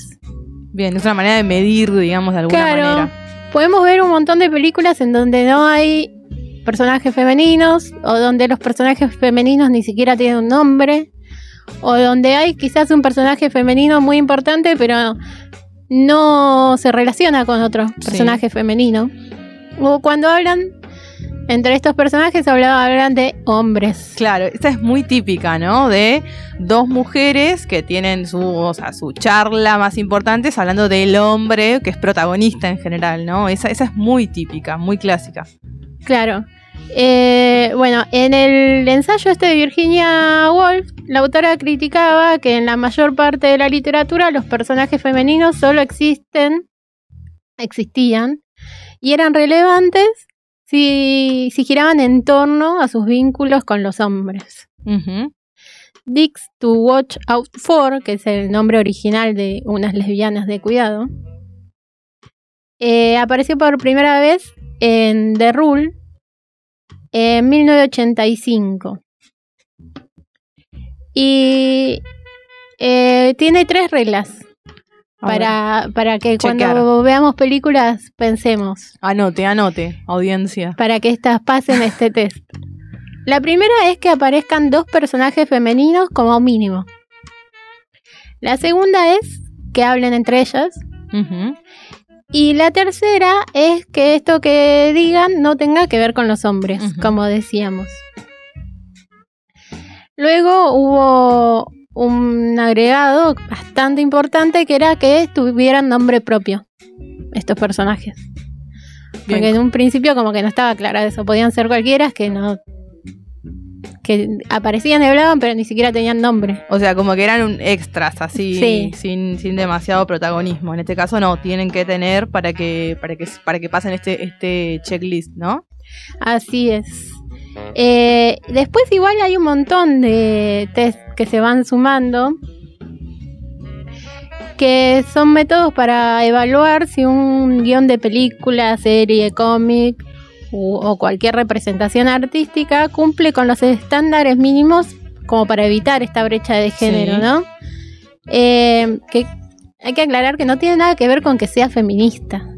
Bien, de hecho puede ser, o sea, puede ser una película totalmente random, pero es como que tendría que cumplir Claro. con este test para que esté incluida la representado bien, digamos, de alguna buena manera la Claro, figura que haya una mujer. mínima representación, pero no tiene nada que ver, no, no mezclemos Peras la con- representación de género con el feminismo, ¿no? Que es lo que se suele Claro. creer. Sí, sí. Ah, el test de Bechdel es para saber si la película es feminista. No, nada que ver. Claro, claro, es otra cosa. Sí, sí. Bueno, este test no es más que un punto de partida y hay un montón de otros. Está el de Uphole, el de em, Rhys Davis, de Pearsall, de White, de Landon, de Wade, el Cotest, el Villalobos test y, Uh, bueno, hay un montón de y test. varios más que no. O sea voy que a no, imagínate te pones a ver una película tenés que tener una pila de test a ver si hay. si- Igual está bueno porque creo que las personas que, que como vos, Mari, que son cinéfilas y que están constantemente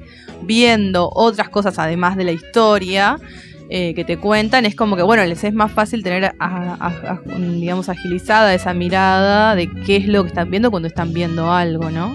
Sí, igual tampoco voy a decir, ay, cada cosa que miro estoy eh, con una lista y Pero no te poniendo pasa, el que, check, no te pasa check. que te das como más cuenta Pero rápidamente. sí, llega un momento que sí, lo tenés como ahí medio Claro. aceitado y decís, decís esto, esto pasa, este no pasa. Ahora, ¿me deja de gustar la película por eso? No. Claro, Claramente no. bien. Puede, puede que las películas no deja de un- ser importante. un poco de, de Marvel sean bastante eh, a veces eh, juzgadas o observadas bajo este, este, este tipo de test, ¿no? Como que, ¿no? ¿No te parece? Y puede Digo, porque ser, de repente pero- ahora, ahora salió Black Widow y está Capitana Marvel hasta hace poco, como que, como que empezaron a salir películas donde las protagonistas son mujeres, eh, pero según lo que escuché, esto lo voy a repetir sin haberlo chequeado, no necesariamente hacen que la película desde ese lugar muestre a mujeres empoderadas. Muchas veces como que no necesariamente con darle el superpoder es, es, suficiente, ¿no? Bueno, de hecho, Capitana Marvel, que es casi la única que vi de Marvel, es ¿La bastante- única que viste de Marvel? Casi. Ah, casi. Porque la viste hasta la mitad. no, no, la vi en el cine, la vi toda. Ah, bien. Eh, y de hecho me gustó, es, aunque veníamos diciendo que no tiene nada que ver, es bastante feminista. Y sí pasa este test, porque la Claro. protagonista tiene a su mejor amiga, que son los dos personajes súper importantes, Bien, y hay otros personajes femeninos importantes. bien, bien. Ok. Sí, la verdad que la, la, la maestra, la tutora de la protagonista también es mujer. Ok. Ok, ok. Bueno, ahora tendrás Sí. que ver Black Widow ahora para ver qué Tendría onda. que verla. Con Scarlett, que es una bomba, además, no te vas a perder nada. No, no, seguramente que la voy a pasar bien igual. El tiempo no lo vas a perder, eso estoy segura. Eh, bueno, por ejemplo, algunos de estos test exigen que el 50% de los personajes sean femeninos, otros el 50% de las personas que trabajan en todo lo referido a la realización de los productos sean femeninos, por ejemplo. No solo delante de cámara, sino también detrás de cámara. Que eso me parece más que interesante, ¿no? Eh, hablan de una interseccionalidad como el test de Wade, que es por Lina Wade, que mm, aprovecho para decirles que vayan a ver la ter- tercera temporada de Master of None, que está en Netflix, que eh, se trata sobre uno de los personajes que estaba en las primeras dos temporadas, que eh, lo hace Elena Wade, que es eh, una actriz, escritora, productora lesbiana, y su personaje es sobre una lesbiana y bueno, y trata ahora sobre su vida, no Bien. sobre el protagonista de las otras dos Y ese primeras. test que chequea. Ese habla, ese pide que las mujeres negras interpreten personajes con una relación afectiva sana y que no pertenezcan a la servidumbre, por ejemplo. Claro, bien. Cosas que digo, en este momento ya no solo deberíamos esperarlas, sino como que ya casi que debería ser una exigencia, Claro, ¿no? sí, sí, sí, tal cual. Pero bueno, sigue pasando que eh, sigue siendo raro que, que las mujeres negras eh, o, o sean tengan un papel de servidumbre o sus relaciones amorosas sean cualquiera. Sí, sí, sí, sí, totalmente destructiva. Pero de la gente sí. blanca es genial. Sí, sí. Eh, bueno, después están otros que piden también personajes latinos, como el de Villalobos. Eh, y así todos van sumando un poquito con las interseccionalidades. Pero bueno, lo que muestra es que es algo sistémico dentro de, de, de Hollywood, cómo se discrimina y cómo se aísla, por así decirlo, a los personajes femeninos, ¿no? No, tal cual. Y yo pensaba, hoy arrancamos el programa un poco hablando del tema de la paridad de género y todo lo que se había dado en Chile en cierto punto. Y cómo eso también hacía que un poquito la historia cambie. Esto me parece que es también salvando las distancias. No vamos a decir que una película va a cambiar una historia, pero en algún punto estás dando una representación y una posibilidad de ser. No, a pero sí, porque eh, No, pero acordate, sí. sí, cuando hablábamos de- del personaje de Uhura en Star Trek, sí. Que fue la primera negra protagonista, que no era servidumbre, que tenía un papel importante, cómo afectó hasta la vida de Martin Luther King, cómo Guppy Goldberg dijo, bueno, entonces sí puedo ser actriz, Sí, sí, sí, sí. y así habrá afectado eh, eh, la vida de un montón de personas que no son famosas, pero que les habrá dado otra fuerza, otra Otro empuje. otro sí, empuje obvio. para hacer lo que querían hacer de verdad y no decir, bueno, no, yo no puedo porque no me van a aceptar nunca. Está buenísimo, es verdad, es cierto, tenés razón, cambia vidas, es cierto. Y está buenísimo que sea así, me parece perfecto. Hay que buscar más paridades y que esos test estén más, más, más cubiertos.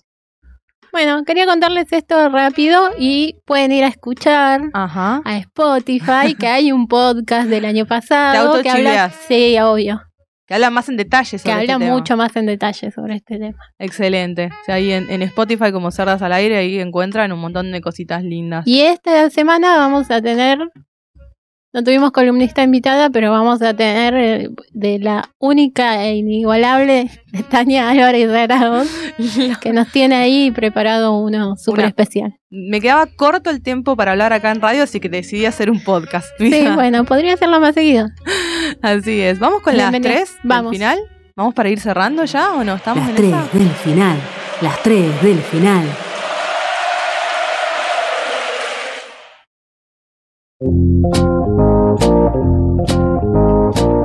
Antes de las 3 del final tenemos que anunciar el, ¡Ay! el ganadores, Ganadores del del sorteo. Sorteo. Cierto, cierto que tuvimos un mes a pura expectativa a todos nuestros oyentes y Sí, seguidores en participaron Instagram. un montón de personas, Un montón de un gente se montón más de las que esperábamos. La verdad que sí. Lo cual habla muy mal de la gente, porque necesita un anzuelo como un sorteo y una cantidad de premios hermosos como los que tuvimos la oportunidad de entregar para eh, eh, interactuar con nosotros. Interactúen, chiques, con sus eh, tímides. y demás, etcétera, porque eso hace que el algoritmo nos lleve a lugares mejores, en donde nos escuche más gente y vamos a llegar a más, a más oídos y demás, etcétera, etcétera. Así que eso es un consejo que quería dar. Me encanta. interactúen con las cuentas eh, de, de amigues, porque sobre todo si son así espacios eh, que buscan algo más, ¿no? Eh, porque eso le hace bien al algoritmo Sí. y a nosotros. Háganle caso a ver. Sigan los consejos de ver. Síganme para más consejos. Bueno, digo quién ganó. Ay, qué tensión, qué nervios. ¿Qué se gana para recordemos? Un mate personalizado de Sí. Rucana hecho a mano. Un pin de cerámica de Mundo Kodama. Un mes de yoga con Ser Yoga Escuela. Bien, excelente. Una clase de saxo o lenguaje musical de Dinamo Escuela y Podcast de Música. Excelente. Me- amé, amé todo. ¿Más cosas crees? Más- no, no, no, No, por imposible. supuesto. ¿Quién fue esa persona afortunada? Esa persona afortunada, su usuario de Instagram es arroba. Bien, Que nos comunicamos con ella bien. y es más conocida como Janina Gómez. Excelente. Bueno, déjame que les pueda brindar un pequeño, un cálido aplauso. Acá no quiero arruinarle el sonido de esta hermosa radio, pero de corazón parece se ganó un montón de cosas lindas. Sí, esperemos que lo disfruten la semana. Vamos a estar publicando. Ahora vamos a subir a Instagram el sorteo. Para que sea todo oficial. Claro. Para que no vean que hicimos trampa. Bueno, por supuesto No, que no. quieran creer. Y que no es conocida, que yo no me quedé con el mate, ni vos con el pin. No, no, no. Nada, Vamos a nada. entregar todo en mano. Todo en mano, sí, sí. Bueno, genial. Entonces, pasamos del sorteo y ahora vamos a las 3 del final. Vamos. Ese espacio en donde nuestros queridos oyentes también participan y hoy tenían la iniciativa para hacerlo contándonos a raíz un poco del fallecimiento de Rafael Acarrá, italianidades, cosas del mundo italiano que eh, le hicieron muy bien a esta humanidad. Aparecieron Luca Prodan, apareció la pizza, porque si aparece Luca Prodan aparece la pizza. ¿Qué más? Bueno, la pizza está ahí como repetida varias veces. Mucho, sí. Alguien dice el tiramisú. No sé si es, pero es Ricky. No qué rico el tiramisú. A mí me gusta el tiramisú que tiene mucho alcohol. Me gusta mucho ese tiramisú. Me parece que lo que te gusta es que tenga mucho alcohol. claro, sí, sí. Creo que estoy El resto confundiendo con puede el ser- limoncello. Creo que son dos conceptos distintos, pero bueno. Nada que ver. Nada que ver. Bueno, Bueno. eh, ¿te gusta el limoncello? Bien. también sí, sabemos sí, sí, ahora. sí, lo quería decir. Eh, ¿Qué más? Laura Pausini, reina. Ay, Laura Pausini, reina. ¿Qué, pasa con Laura. Pausini que no envejece nunca? Qué Es- temones, es además. una de vampiresa, como Sí, los vampiros de, de Hollywood. Ella es una, porque Sí, sí, sí. siempre diosa, nunca en diosa. Bien, ¿qué Mario? Baba, banco Ajá. mucho, Ok, banco un montón. Director italiano, Capo. conocido porque nos dio muchas películas de Giallo, Ok, un, un, un movimiento de, de cine italiano. excelente. Tengo mu dicen que pronto se viene una escoliosis de Muy Giallo. bien, muy bien. Me gusta que las Dicen las propuestas de lenguas. nuestros oyentes te- deriven en una producción. No, no, no, ya hacía, hace rato que tengo ganas de hablar. Pero déjame mentir al aire, Mari. Bueno, pero si no parece que yo solo estoy Claro, robando, robando ideas demás, que no pienso nada sola. Un poco sí. Hoy te Pero condujiste casi un bloque sola. Mirá si no vas a poder hacer cosas sola. Te abandoné Eh, hermosamente. Romeo y Julieta, Bien, una historia polémica, digamos, pero una gran historia, Gran historia. En, la, en, la, en la literatura, ¿no? En el mundo, así en la cultura popular. ¿Qué más? pizza, pastas en general, Bien, pasta rellena favorita, Mari. pasta rellena favorita. Ay, no sé el nombre. Responda ya. Bueno, ravioles. ¿Vas a elegir lo más fácil? Porque no sé los nombres del que me gusta. Uno que es más redondito. Sorrentino. Sorrentino. Sí, pasta favorita por excelencia el sorrentino. Sorrentino Sí, sí, cuatro sí. quesos. Qué rico, basta, basta. Sí. Con queso rallado, obvio, Ujú. ¿no? Y salsa de queso. Bueno, Bien. Sí, sí, sí. bueno, no sé si salsa de queso. Pesto. Todo para vos, mira, Bien. que querías comida. Comida, sí. Café. sí. ¿Café? ¿Es italiano? y hay distintos tipos de café Bien, italiano. ok. Y helado. La verdad que sí. Gelato, Gran, gran sí. invento. ¿Te puedo ¿Cómo se contar algo?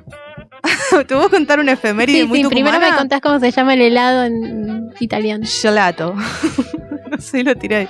En Tucumán hay un helado que es muy, muy de Tucumán. O sea, tipo, vos salís de la frontera y no existe. que se llama achilata. Y que, es- que, se conoce, es, un- una crema ro- rojiza, rosada. A mí no me gusta, me parece horrible, pero bueno, a la gente le gusta mucho. Eh, y que se, eh, se llama achilata porque los primeros que la llevaron ahí fueron un grupo de italianos que no sabemos bien por qué ca- cayeron en Tucumán con el calor que hacía y eh, pasaban por las calles diciendo hay il gelato, hay gelato, hay helado, hay helado o algo por el estilo y quedó achilata. Nosotros le decimos achilata y es un sabor de helado tucumano gracias a Pero la qué gusto tiene. Ay, no Más que a sé. rosado. Es muy difícil el sabor porque no sé, déjame que te lo averigüe bien que con alguien que a mí no me gusta mucho, entonces como que no lo no lo probé demasiado, pero hay mucha fanaticada. Es como una Eh, especie de crema del cielo que no tiene razón de ser. Claro, sí, pero tiene una preparación especial, ¿eh? Porque era como, imagínate, hay que sostener un helado. Imagínate la preparación 40 especial que tiene la crema del cielo que la traen del cielo. Claro. bueno, este debe ser algo parecido, solo que es así como fucsia. Fucsia es el color, es un magenta así fuerte. Ah, mira qué bien. No sé de qué estará hecho, honestamente desconozco, pero eh, es muy popular y, su- y banca mucho el calor a- en, en la venta ambulante, cosa Ah, que no mira. los otros helados. El helado de crema no banca ese No. calor 40, 45 grados. No, este, el gelato es así. Eh, salsas. Salsas todas, a Sí. favor, sí. Eh, acá dicen las botas, que eran de los patines artísticos. Ahora, a mí me. Mira. Perdón, ¿no? Oyente, pero me genera un poco de duda, porque soldados y eso no usaban antes de los patines artísticos. Claro. Las botas, digo. O sea, como que vos decís que la, eh, acá eh, eh, este, este esta oyente está diciendo de que las botas vienen de, de los, los que patines artísticos. Mira, no se me había ocurrido. Y que además eso es italiano. O sea, Claro. como un, un- un- Bueno, a chequear, a chequear esa. Perdóname, oyente, que dude de No, tu pero palabra, no, de- no pero legitimemos a nuestros oyentes porque seguramente tenés razón. Eh, focaccia. Focaccia. Bien. Vos también querés decir algo en italiano. Decí algo en italiano. Focaccia. con la mano en, Con la- en montoncito. con la- Focaccia. Con la mano de, de- de- italianidad. Sí, Claro. sí, sí. Bien. Y bueno, y ahora quiero saber el tuyo. Yo tengo dos. Bueno, a ver. Una es la cafetera italiana. Me hice la sorprendida con el café, pero bueno, como amé, empecé a amar el café desde que salí de la falopa del café instantáneo y entré a la, a la, la la café con el café italiano y amo, amo la cafetera italiana. Em, y El Padrino. Ya sé que me vas a decir que, no sé, capaz que ci- Me cinematográficamente. encanta que vos sepas qué te voy a decir antes No, de que yo porque diga digo, algo. como siempre hago alusión de que mi cultura cinematográfica es bastante escasa, cosa que es cierto y lo es, pero El Padrino es una película, la- la- las tres del Padrino, me, es una película que me encanta. Me encanta la mafia italiana como concepto. Sí, sin duda. Me vuelve loca, me vuelve loca El Padrino, la otra, no me acuerdo ahora eh, cuál, pero eh, no me va a salir el nombre, pero hay, hay varias de ese estilo y me gusta mucho la película de mafia italiana, compro al toque, yo veo película de mafia italiana y estoy, me gusta, me gusta esa época. Además, eh, hay un gatito. Hay un gatito, hay Siempre un gatito. suma unos cuantos puntos sí, el sí, gatito. sí, tal cual. Así que me gusta mucho eso. Sí, sí.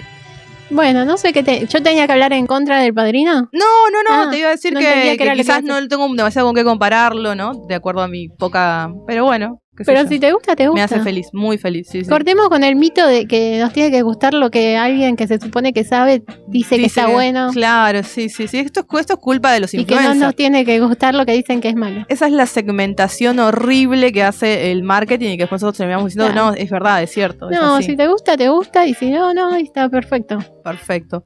¿Y usted? Yo María también vengo con dos. A ver, bien, Vengo con Darío Argento, bien. otro gran director italiano, porque además hizo la, la magia de Suspiria. Así que cómo no amarlo para siempre. Bien. Si no la vieron, vayan. Ahora termina el programa y van a ver Salen Suspiria. corriendo, sí. Eh, y el formaggio. ¿Qué es eso? Formaggio.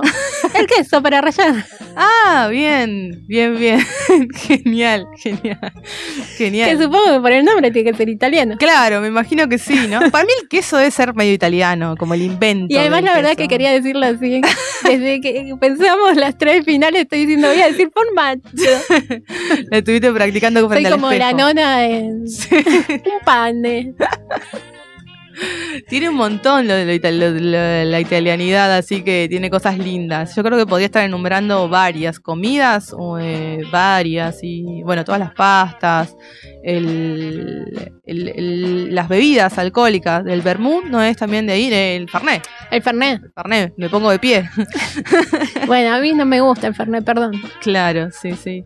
Pero el fernet es, es una de las mejores cosas que nos dejó el mundo italiano. Que nos dejó el mundo italiano como si, Como si si estuviera estuviera muerto. ¿no? separándonos, sí. Se murió Rafael Acarrá, Tal se murió Italia toda. Sí, sí, sí, tal No cual. existe más, Sí, tiene- sí. Desapareció del mapa. Bueno, eh, esas, esas fueron la- las tres, en este caso las dos, pero las sumamos a Jess con su Montessori, Claro. eh, que Y a buenísimo. otra conductora invisible que. Imaginaria si estamos con una cada una. Sí, sí, sí, excelente. Bueno, vamos a agradecer a Rucán Hecho a Mano, a Mundo Kodama, a Sergio Escuela, a Abra. Vamos a decir que nos compren cafecitos. Sí, por favor, estamos en la miseria en este momento. ya ni siquiera pedimos, ahora en este momento voy a llorar para que, a- para que la gente compre, colabore con cafecitos. Sí, por favor. Sí, Además, sí. con este frío. Sí, ¿Qué pasa con el frío? El frío vino para quedarse. Sí, igual esta semana estuvo, va a estar re Estuvo un linda. poco mejor, sí. Va a estar mucho más cálida y todo lo demás. Se fue un poco el frío polar ese y esa, esa angustia que es levantarse a las mañanas. ¿no? Igual eh, la angustia de levantarse a la mañana a mí me da con calor también. ¿Sí? Mira, no, yo con calor Con me la levanto un temperatura poco. intermedia también. El levantarme a la mañana es como Es una angustia. En general. Eh, me estoy, no sé, estoy escuchando. ¿Estamos escuchándola? ¿Estamos enganchadas? Buenas. ¡Ah, pa! Mirá quién apareció. Vine a vigilantear la- el, el cierre. ¿Qué onda? Estamos Yo me a- escuchaba doble. Ya está, ya apagué, ya apagué. ¿Qué onda con decir palabras en italiano así sueltos? al Ah, aire? no podemos más, ¿viste? Estamos... ¿Querés Yo decir quiero una contar voz? una cosa más porque igual quedan tres minutos, ¿no? ¿Puedo, ¿puedo tirar una? Sí, puedes tirar una. Ok. Cuando yo era muy chiquita, Sí. y estamos hablando de muy chiquita, eran fines de los 80, pongámosle, veía el programa que hacía Calabró, Calabromas. sí, pero que hacía no, que hacía el otro que estaba con Carrizo, que hacía entrevistas. Ah, Y entraba siempre eh, la hija, que hacía de la hermana en realidad, Sí. ahí en una secuencia, sí. y hablaba en italiano. En un momento se enojaba con él y hablaba en italiano. Y hablaba mucho, mucho en italiano y lo, lo- como que lo insultaba, lo puteaba en italiano. Y como yo era muy chiquitita, estaba como muy flashada con eso y quise estudiar italiano en esa época. Para ¿Y putear en italiano, buenísimo. Y cuando me dejaron averiguar, que me soltaron un poco las riendas en mi casa y me dijeron, bueno, Dale, anda a estudiar italiano porque sos insoportable, fui a la Dante Alighieri, que era una escuela de italiano como la más conocida, Sí, y sí, no me sí. aceptaron porque era muy chiquita. Entonces es mi gran frustración aprender italiano. Bueno, la semana que viene te enseñamos acá. Te Quiero que me enseñen porque veo que ustedes están como tan cancheras con las No- palabras en No italiano podemos más. que el gelato y que el formaggio. El formaggio es queso, o sea, todos los quesos se le dice formaggio. Claro, el idioma, como nos dice acá nuestro operador, está todo en la mano. ¿Cómo chiamo? Yo digo un montón eso cuando del día. Digo, ¿cómo chiamo? Llego al laburo y digo, ¿qué onda? En vez de decir, ¿qué onda? Digo, ¿cómo chiamo? No sé qué significa, pero creo que es cómo estamos, qué hacemos, una cosa así. así que... Claro, allora. No sé qué significa, pero Aparte, Donato lo la dice. palabra en italiano y automáticamente le tenés que poner la entonación. Claro. Si Donato Es dice alora, yo digo alora. Vos no podés ah, decir una palabra en portugués y no zambar acto seguido, ¿entendés? Claro. Acto seguido, tirás un, un, un, un, un- un danza a la maribela en el medio que decís una palabra en portugués. Estereotipos con de todo estamos tirando acá, Obvio, ¿eh? sí. Con de todo. Lo bueno es que se puso como muy internacional el programa. Canceladísimos. Sí, Terrible. Total. Bueno, quería que- pasar a saludar ya que, ya que ya, ya se van. ¿Por qué no nos saludás? No decís ciao, no nos decís bonacera, nos decís. Chao, bonanote. bonanote. Qué jugador, bonanote. ¿eh? No, que- Nos vemos la semana que viene, Paparuli. la semana que Bueno, viene. vamos Jess. a agradecer a, a Jess, que se dignó a trabajar un poquito. a nuestro operador, Jerónimo González Nis. Sí, Nin, A, a nuestra locutora estrella, Giselle Rivaló. sí. A Tania Álvarez Ay, Arauz, un que está placer. acá. Estaba esperando mi momento de agradecimiento. A Mari Santomé, que soy yo. Gracias. Gracias por no, ser. de nada. Gracias por ser vos, Mari. No, no, me sale así. Es tu mejor versión. También era peor. Sí. Y bueno, nos vamos. Hasta la semana que viene. Adiós. Muy Nos bien. metimos pensando que realmente por este vamos a llegar al camino que queremos llegar. Resulta que vamos en el túnel y negro, negro, todo oscuro, te empieza a agarrar la claustrofobia, te empiezas a preguntar, che, pero iremos bien, no iremos bien. Este es este momento. Raindrops on roses and whiskers on kittens, bright copper kettles and warm woolen mittens, brown paper packages tied up with strings.